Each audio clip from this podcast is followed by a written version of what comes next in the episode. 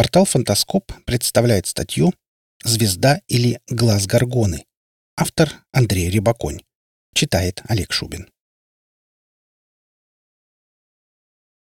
Если вы найдете старинную звездную карту, где словно проиллюстрирована вся древнегреческая мифология, то увидите, что Персей изображен в очень даже воинственной позе.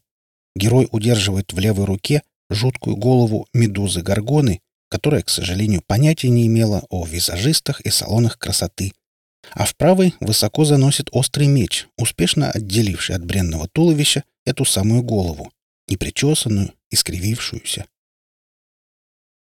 Наблюдая звездное небо в ясную ночь, вы увидите, что в то время как один глаз медузы неподвижен, второе око постоянно подмигивает. Прямо триллер какой-то. Голова профессора Доуэля. Где-то Персей, похоже, не доработал с Гаргоной.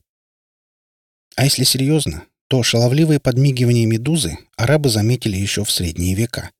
Удивившись, астрономы назвали подмигивающий глаз дьяволом, что по-арабски звучит именно так — алголь. Сейчас эта звезда именуется бета-созвездие Персея, просто буква греческого алфавита.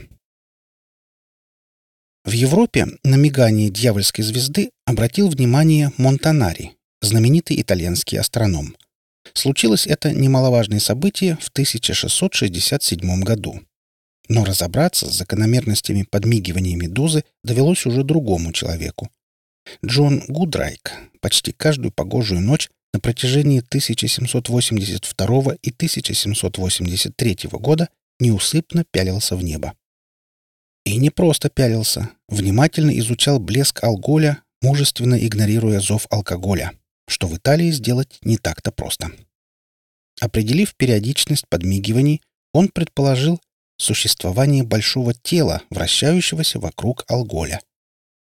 Шли годы, миновало столетие, и вот, наконец, в 1889 году гипотеза Джона Гудрайка получила серьезное подтверждение – в спектре дьявольской звезды заметили смещение спектральных линий, причем период смещений в точности соответствовал периоду изменения блеска.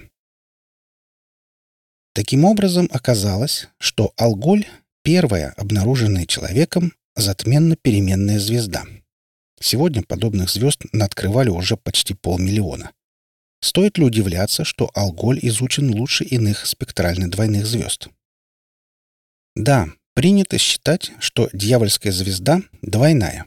То есть на самом деле это две звезды, которые вращаются в паре, а колебания блеска вызваны периодическим затмением спутника главной звезды.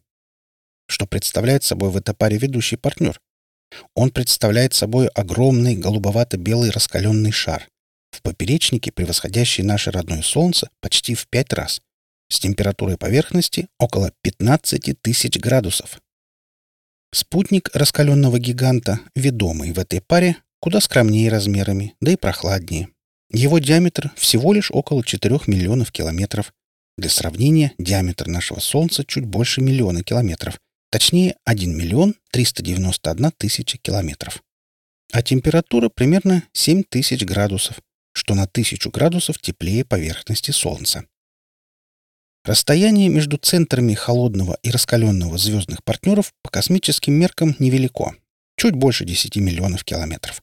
Это примерно в пять раз ближе, чем находится ближайшая к Солнцу планета нашей системы. Радиус орбиты Меркурия около 58 миллионов километров. Та еще парочка, не правда ли? Но если температура и размеры дьявольской звезды намного превосходят параметры нашего Солнца, то с весом дело обстоит иначе. Холодный спутник весит столько же, сколько наше Солнце, а горячий — не в десятки, как можно было бы ожидать, а всего лишь в четыре с половиной раза, округляем цифры, тяжелее Солнца. Дело в том, что плотность алголя просто мизерна, призрачна по сравнению с нашим родным Солнцем. Недавно было установлено, что двойной алголь правильнее именовать тройным. Да-да, Оказывается, в этой компании числится тот самый третий лишний. Но поскольку третий спутник совершает полный оборот вокруг сладкой парочки почти за два земных года, затмений не вызывает. Впрочем, здесь имеет значение и плоскость орбиты. На устоявшиеся близкие отношения почти не влияет. Вроде мужа моряка, который вечно в дальнем плавании. Такова она, дьявольская звезда Персея и Медузы.